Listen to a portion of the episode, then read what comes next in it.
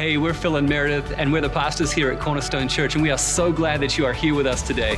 It's our prayer that this message is an inspiration to you, that it builds you up, that it stirs your faith right now in your today, as well as in the days to come. We believe that God has great things for you. God bless you. Prove it is like the ultimate like ace card if you're on the playground, right? If you're like having playground games and you're teasing the other kids and somebody says, you know, they're this fast or they know how to throw the ball this far and you say, prove it then you really have to bring it. Or if you're like in a debate or an argument with something, it's the statement that leaders make to, uh, to their teams that I think great bosses make to their teams when they bring ideas and they bring out the best in their team when they say, That's fine, prove it. Prove to me how that idea is going to work. Prove to me what it means to kind of step up to the plate. Prove to me how you can get me the result that you say you're going to get. Prove it. But God is resetting kind of all of our, our prove it moments, isn't He? God is resetting all of our metrics. Last week we started a series called I Need a New Metric, and we talked about how God started walking Gideon through a space where he retooled the metric that Gideon was living his life by, and he reset what Gideon thought that he could measure his life by. And instead of Gideon living his life lined up on the words and the statements of his community or of his culture or even what he believed and said about himself, Gideon had to learn how to align his life with what it was that God was saying about him and what God was declaring over him. Gideon had to learn how to adjust the metric of his life, not judging by the quantity of who he had with him, but the quality of who he had with him. God said to Gideon, It is not the breadth of your army that's going to win this battle, it's the depth of your army that is going to win this battle. And Gideon had to go through this incredibly excruciating process of being reformed and reformed as God reset that metric. And the desire to prove it is in all of us to have something that we look to that we say, This is the thing, this is the reason, this is how I can tell you that I am able to, that I am good enough We love to live our lives like we are continually on an interview, coming up and saying, Let me give you my list of reasons. Let me tell you how I can prove myself. But just like everything else, I believe God is resetting our metric in this season. Father God, I thank you for your living word. I thank you for your people who are gathered together. Thank you that you are speaking to us, that you care enough about us not to leave us as we are, but to form us, to change us, to walk us into your pathways. I ask you to speak through me today. I ask you to give us ears to hear. And I ask you to let your word be planted deep in our lives and produce fruit in the days to come. God, everything that's you, let it remain, and everything that's just us, let it be forgotten. In your mighty, powerful, awesome name, amen. Why don't you turn with me to Mark 10? Because there's a story of a young man who was doing pretty good with his life and felt like he knew how to prove it to the people around him. He felt like he could prove it to Jesus with all of his accolades, with all of his obedience. In Mark 10, starting in verse 17, this is often referred to as the story of the rich young ruler. And he comes to Jesus, it says, and he was setting out on a journey, that's Jesus. And a man ran up and knelt before him and asked him, Good teacher, what must I do to inherit eternal life? And Jesus said to him, Why do you call me good? No one is good except God alone. And you know the commandments do not murder, do not commit adultery, do not steal, do not bear false witness, do not defraud, honor your father and mother. And he said to him, Teacher, all of these I have kept from my youth. And Jesus looked at him and loved him. And he said to him, You lack one thing. Go sell all that you have and give to the poor, and you will have treasure in heaven. And come, follow me. Disheartened by the saying, he went away sorrowful, for he had great possessions. What is Jesus doing in this story with this man? This man that comes to him and honestly is earnestly seeking to know God, what is it that I can do to inherit eternal life? He doesn't come to him arrogantly. The man comes to him and falls on his knees in front of Jesus in public. In the public square, in front of other people, he puts himself in a vulnerable position, in a lower position. It is apparent in the scripture that he is earnestly earnestly asking Jesus, What is it that I need to do to be saved? How can I prove that I am worth it? How can I prove that I am good enough? How can I prove that I have made it? How can I prove that I am deserving of eternal life? The issue is the entire premise of his question is wrong. The entire premise of the question he is asking Jesus is flawed because he is coming to Jesus asking, What is it that is in my hands? What is it that is in my power so that I can earn eternal life? And Jesus is coming to reset that metric for him and say, You can't prove it. There is nothing that you can do that will prove that you are worthy of this eternal relationship with the Father God. And so, while the ruler's uh, question comes from an earnest place and from a sincere place, he cannot be counted. He cannot prove what he is needing to prove, what he's wanting to prove to Jesus. And even if it's from a sincere place, it's not the right question. It reminds me as well of a Pharisee who asked a similar question, although his was not from a sincere place. The Pharisee asked a similar question, desiring to find the loophole in the equation. In Luke 10 and 29, we see the story of a Pharisee who comes to Jesus, and it says, But he, desiring to justify himself, said to Jesus, Who is my neighbor? Does that mean? It means this Pharisee, this teacher of the law, this studier of the law, this devout religious leader in their community came to Jesus saying, I would like to be able to prove myself. This comes after, if you're familiar with the story, when Jesus says to him, Love your neighbor as you, love the Lord your God with all your heart and love your neighbor as yourself. We know that this is kind of the central key message that Jesus comes to declare. And the Pharisees already knew that this was really a central part to the law that they practiced and that they followed. But then he says he wants to prove himself, he wants to prove it, he wants to be able to give the list of the neighbors others that he has loved as himself. And he also wants to be able to scratch off the list of the group of people that he doesn't have to pay quite so much attention to. And it says he desired to prove himself. And this is where Jesus goes into a long, drawn out story to answer him. If you have ever been in the position where you have asked someone a question that you felt like was a simple yes or no response, and they gave you a lengthy story in, in their answer to this, I hear that sometimes husbands might feel this way about the ways that their wives respond to them.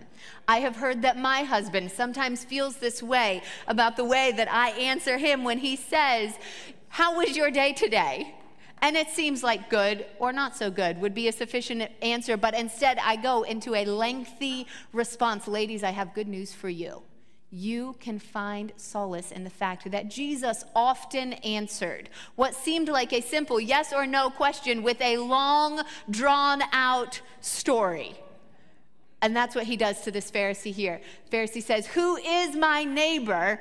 And Jesus goes into what we now call the story of the Good Samaritan or the parable of the Good Samaritan. It's a story about a man who gets beat up, and leaders go by him who the people Jesus was telling this story to would have looked up to in great and high regard. And these leaders don't come to help this man, they don't cross to the other side of the road. In fact, they cross cross to the other side specifically to avoid him.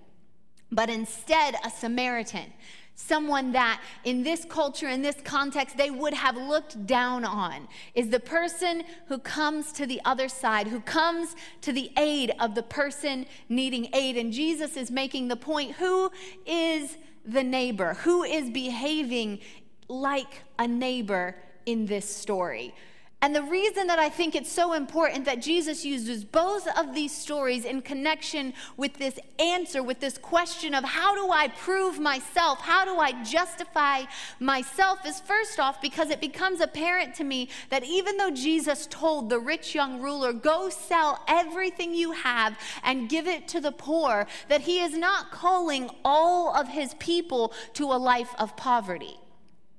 How do I know this? Because the end of the story of the Good Samaritan, do you remember how it ends?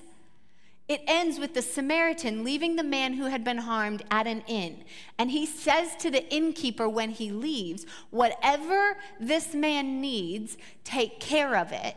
And when I come back, I will cover the bill for it.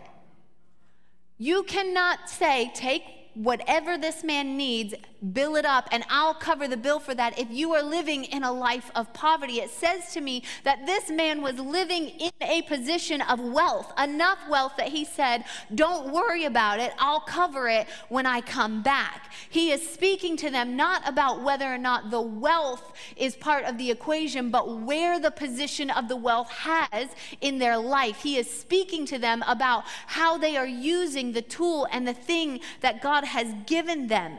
He is speaking to them about what it means to be a neighbor. When they ask themselves, How can I prove myself to you? Jesus says, I have a new metric in line for you. See, the six things that he lays out for the first man, the young man who came and earnestly asked him, he lays out six different things that he says, Do these things. And the man says, I've done those things. What were those six things? They were don't murder, that seems pretty easy to be able to maintain. Don't commit adultery. Do not steal. Do not bear false witness. Do not defraud. And honor your father and your mother. These six things would have been familiar to this young man because these six things are six of what we now refer to as the Ten Commandments. They are kind of the pinnacle of the Mosaic law. They are the foundational elements. And if you look at the Ten Commandments, they are broken into two segments. You have the first four, and then you have the last six. The first four deal with our relationship with God how we relate to God. They are the ones about not bearing idols, about keeping the Sabbath, about not taking the Lord's name in vain, and about not having any gods before God. Those are the first four. And then the next six move into how are you handling your relationship with your fellow people? How are you handling your relationships with one another? Once we have a relationship, a functioning relationship with God in proper priority, the next question is how are you dealing with one another? More specifically, how are you serving one another? Jesus says, The question to me is not, can you prove through your ticked off boxes that you have kept the law, that you have kept the commandment? The metric that he came to reset for this man is, how are you serving one another? The metric that he was trying to reset for this Pharisee is not, have you kept every single element of the law? Have you put yourself in a position where you can roll off a resume list of why you believe that you are worthy enough or proved enough. You are not able to prove it. What I want you to do is to serve one another. The metric of the old time, the metric that Jesus was coming to shatter, is a metric that says, What can I do to achieve it? What can I grow to say that I'm good enough? What can I build to be strong enough? What is the next opportunity that I can step into and come and be a part of? And Jesus said, I want you to set that metric aside because you cannot prove it through these metrics. I want you to instead step into a metric that says, How can I serve? How can I add value? How can I increase the people that are around me? Dr. Martin Luther King Jr. said, Life's most persistent question is what am I doing for others? Not how am I growing, not how am I building, not how much have I accumulated. What am I doing for others? Have you ever experienced really great service? Like excellent, incredible service. I was thinking about it a little bit earlier this week. Phil and I went out to eat at a restaurant, which is a thing that we have not been doing much in 2020, and we realized how much we missed. And earlier this week, we went out and we caught up with uh, another, some friends of ours who are pastors at another part of town, and the four of us got dinner together at a restaurant. And while we were there, I was thinking about how great it is to have really incredible service. Maybe you've had really incredible service at a restaurant, or maybe you've been at a store somewhere where you just think they have incredible customer service, or maybe that's your role at your job is really increasing the level of care and service you have for the customers that you're serving. There's something about great service that changes the entire dynamic of an experience when you're having great service, it changes the atmosphere in that place, doesn't it? You can almost walk into a, a, place that has great service and feel it in the air. It's in the way that people respond to you. Have you ever gone somewhere where you've had bad service?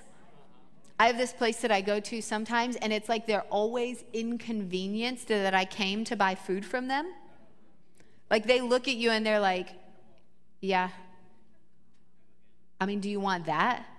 I'm like, you feel bad? You're like, I mean, you had it on the menu, so if someone could make it for me, yes, I would really appreciate that. In comparison to where if you go somewhere where they have great service, it is like they are ready to roll out anything they can do for you. They make you feel so honored. They make you feel so glad that, that you're there. Like this is the best thing that has ever happened to them in the day that you would show up. Great service has the power to change the atmosphere around us, it has the power to change the way the people that we're connected with feel about themselves. In an atmosphere of service, we're a little bit more forgiving when things don't always come up right. If you're in a place where they have bad service and your meal comes out and it wasn't done right, you're like, and now this too they brought out the wrong food and i specifically asked them not to put tomatoes on my thing. And can you believe they brought tomatoes on it? If you're in a place where they've had great service and they happen to forget to not put the tomatoes you're like hey, excuse me. It's, it's like it brings out your manners as well. I'm so sorry to bother you with this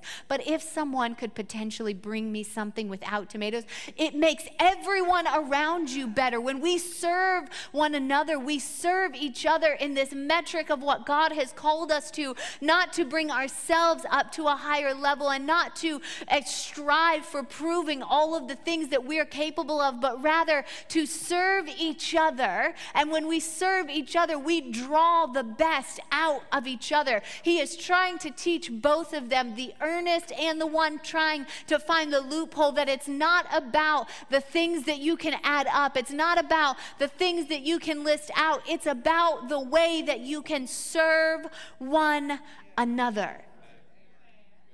And part of what I love about serving one another is that Jesus makes it so easy for us when he explains for us how to do it. See, the biggest hindrance we have to serving one another is how easy it is for us to think about ourselves. I can think about myself all day, every day. Morning, noon, and night, I can think about me. It takes zero effort for me. It takes zero really flexibility, strengthening. I wake up and I immediately think about me. I'm hungry. I'm thirsty. I kind of would like to stay in bed right now. I wonder what I've got going on today. Immediately, my thoughts go where? To me. It is my human proclivity to think about myself. And so when Jesus is teaching us how to serve one another, he says, That's not a problem. Let's work with what we've got here. Every time you think about yourself, do for somebody else. Luke 6:31 it says and you and, and as you wish that others would do to you so do to them.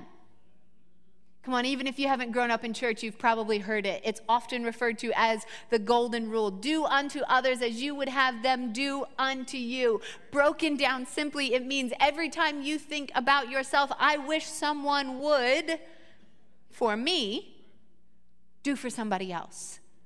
Jesus gives us this perfect metric for exercising the new metric of serving one another, which is every time you think about yourself, do it for someone else. When I think about myself, I wish that someone would help me uh, with my kids. Why don't I find someone else to help with their kids? When I think about myself, I wish that I had more that I could be building with. Why don't I find someone else to serve and to create and help reach their dreams? Every time I think about myself, instead of trying to grow and accumulate, I turn that into service for someone else. When you think about you, do for others. It's such a simple concept, but it takes our whole life to readjust this metric in our life and say, How am I going to not live on what I can prove, but instead live on what I can serve? When Jesus comes to reset a metric, he goes all the way with it. And when Jesus came and entered the scene of time and space on earth, he came specifically to reset the metric that they were living by. Up until this point, they were living by a prove it metric a metric that said, What can I do to say that I deserve entry into the kingdom of God? What can I do to say to earn the forgiveness of my sins, to earn forgiveness for the things and the places where I know that I have come short? And He gives them this entire law and this entire metric. And Jesus comes to say, It's not that you can prove it. The point of the law, the point of the Old Testament covenant was to prove to them them that you can't prove it, was to make an evidence of the fact that it is not through the things that you do, but it's the way that you serve. Further down in Mark 10, Jesus says it this way about himself. He said, For even the Son of Man, it's a title that he uses to refer to himself, came not to be served, but to serve, and to give his life as a ransom for many. He came to give us the picture of what it looks like to live a life of serving others, of what it looks like to live a life poured out for one another, of what it looks like to live a life that's not about accumulating tallies so that we hope we reach a benchmark where we can prove that we are justified enough and holy enough to be entered into the presence of God, but instead a life that says, let me live my life thinking about pouring it out to others. And if we want the kind of lives and the kind of strength in our world that we say we want in our lives and in our world, we have to start to take on the kind of metric that Jesus gave us. We have to kind try to take on the new metric not of proving and of thinking about myself, but of pouring out and of serving others, the kind of metric that draws out the best in other people, the kind of metric that changes and shapes the atmosphere and the community and the culture that that we live in, in the midst of a culture that says, let me build my worth, let me make sure I take care of myself, let me make sure that my needs are satisfied, let me make sure that my family is built up, let me make sure that my picture and my platform looks good enough to achieve whatever benchmark it is that I've set for myself. Jesus says, I have a different kind of metric for you, and it's about serving. You want a strong marriage? Serve your spouse. You want a strong business? Serve your employees, serve your customers. You want a strong career? Serve your boss that God has placed you under. You want a strong community? Serve the least in your community. Not looking for accolades, not looking for things that can build up your resume or mark down your volunteer service hours, but to serve those who are among you, to serve the people who are in your community. You want a strong church that shakes the gates of hell, that declares heaven is coming to earth, that draws in the unbelievers, that sees lives restored, that sees healings. Serve in your church, serve one another. It is not all of the things, it is not all of the lights, it is not all of the things that we preach, it is not all of the words that we sing. All of those things are what? Resounding gongs, clanging cymbals. If we do not have the practical outworking of our love, which is service one to another, how do we serve? You want it stronger? Serve there when we serve in God's kingdom, when we serve one another, we will see lives restored and service and, and spiritual strength rising up in the people around us because we have served one another. But we still have this question on the table this question about why is it that Jesus told this young man to sell everything that he had and follow him? A man with a good heart after Jesus who had kept the law since he was a young man, who came earnestly seeking God, what is it that I can do to be inherit eternal life? How do I prove it? Because the culture that I'm in tells me that I need to prove it. What we have to understand is that in this moment in time, in his Jewish context, the, the evidence of his blessing, the evidence that God was pleased with him, was often seen in the wealth that he had accumulated. In the culture that he lived in, they would have looked and said, Because you have been blessed with great wealth, because you have been given great physical, financial security in this world, it must be an external sign that God is pleased with you. Everywhere that he went, when he was there in his fine robes, when he was there with potentially his servants that walked with him, whatever his household looked like, those things were external symbols to the people around him and to him that he believed that God was pleased with his life. He found confidence in his wealth that he was in right relationship with God.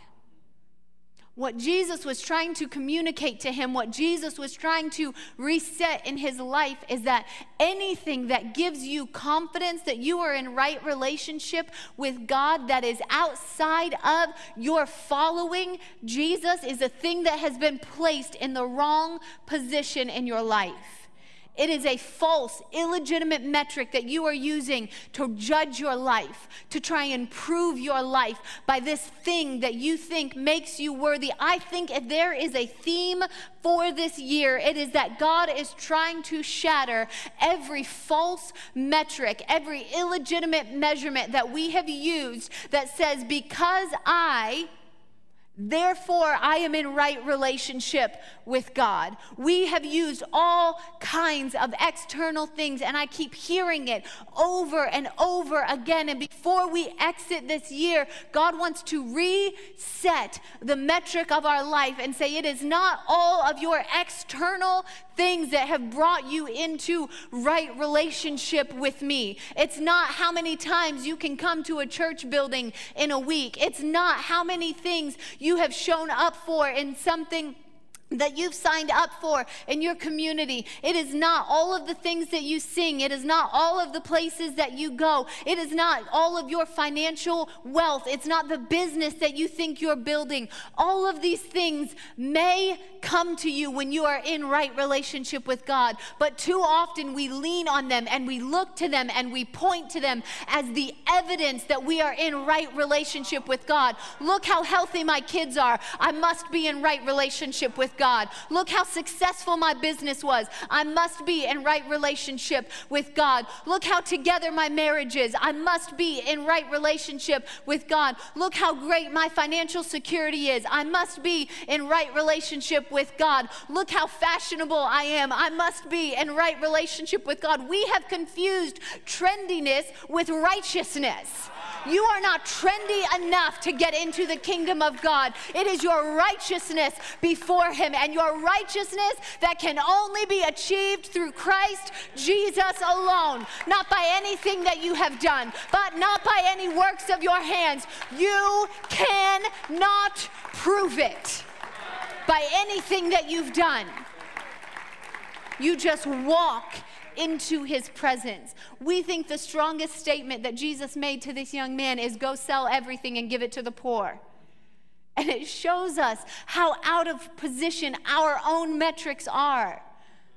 The strongest thing Jesus said to that young man was not go sell everything that you have and give it to the poor. The strongest thing he said to him was, and follow me. But we're so hung up on our fake metrics that we think that this is the thing that God is speaking to us about, when really it's the barrier He's trying to get out of your way so that you can follow Him.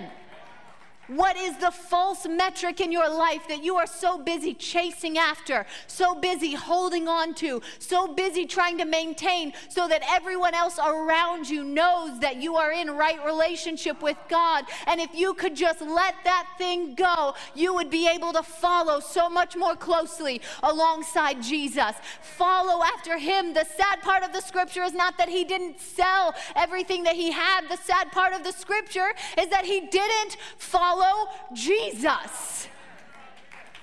We need to follow Jesus with everything that we have and strip ourselves of every false metric. We break those things down in our life when we serve one another because it's not what we do with our own hand, it's not how we prove it. Galatians 3 10 and 11 says it like this it says, For all who rely on the works of the law are under the curse. For it is written, Cursed is everyone who does not b- abide by all things written in the book of the law and do them. It means if you are trying to keep up with the law, you have to keep up with every single part of it. I don't know if you've ever read the Old Testament, there is a lot of things to keep up with in there. It's easier to just say that we are justified through our relationship with God. The scripture goes on to say, Now it is evident that no one is justified before God by the law. Instead, the righteous shall live by faith. Romans 3:21 says it another way. It says, "But now the righteousness of God has been manifest apart from the law, separate from the law. Although the law and the prophets bear witness to it, the righteousness of God through faith in Christ Jesus for all who believe." You come into right relationship with God not by what you can prove, not by what you do, not by external things that we put our confidence, our trust, and our evidence in to try to declare our own righteousness, but through faith in Christ Jesus alone. In his finished, complete work of the cross, that he came not to be served, but to serve and to be the ultimate service in laying down his life for us. Serving is ultimately answering the question where is there a need that I can fill? When Jesus looked and asked the question, where is the need that I can fill? He said, You are incapable of completing this need on your own, of being a perfect human who creates a perfect sacrifice and declares that you are worthy to come into continual relationship with God. So, since that is a need that you cannot prove on your own, He came to serve in the highest way possible by fulfilling the need that we could not fulfill for ourselves and serving as that sacrifice living a perfect, flawless life and laying down his life in our exchange. If you have been living under the thought that you are going to come into right relationship with God when you do enough, when you are able to prove that you are worthy to be in right relationship with Him, I have great news for you today. You can't prove it you will never be able to prove that you are worthy. You will never be able to prove that you are justified. But He doesn't ask you to. He says, I know you can't prove it, so instead, I'm gonna prove it on your behalf. Instead, I am gonna serve the people of God by coming and being that exchange. And all we have to do is respond to it accept Him into our lives, and live a life of serving one another. If you're in this room and you'd stand with your feet to me, I want to create an opportunity right now for people who have never said, you know what? I want to live in that space of a right relationship with God. You've been living in the place, maybe you're online, maybe you're in the room. You have been living in the place of saying, I don't know how I could ever earn God's love. I don't know how I could ever earn his approval. I don't think that I'm ever going to be good enough. I know that I can't prove it. And what I want you to hear so clearly is that he proved it for you. You simply acknowledge that. And through your belief, are ushered into the presence of God for forever, to be in right relationship with Him. So, what we're to do is we're to pray this prayer all together. The reason I want us to pray it together is because it builds a little bit of strength and confidence to hear people saying it around you, but also because when you pray this prayer, you are welcomed home into the family of God.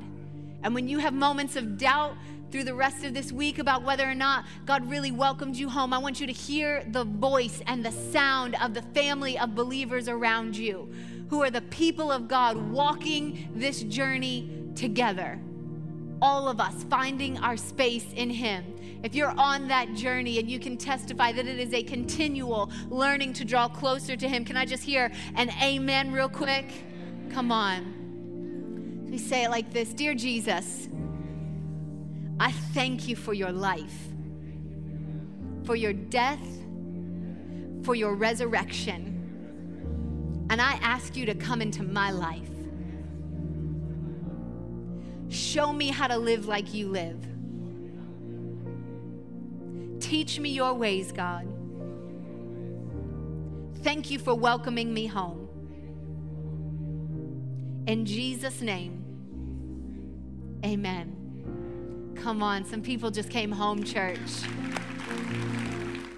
we're believing that that word will bring strength and hope into your life. Absolutely. If God just spoke to you through this message and you're stirred right now to partner with us and to sow financially into the ministry that is Cornerstone Church, I want to encourage you to jump on over to our website, which is simply cornerstone.church, and click the give button. Find the avenue that is most convenient for you today. That's right. We are going to continue spreading the message of the gospel, and we look forward to continuing to connect together.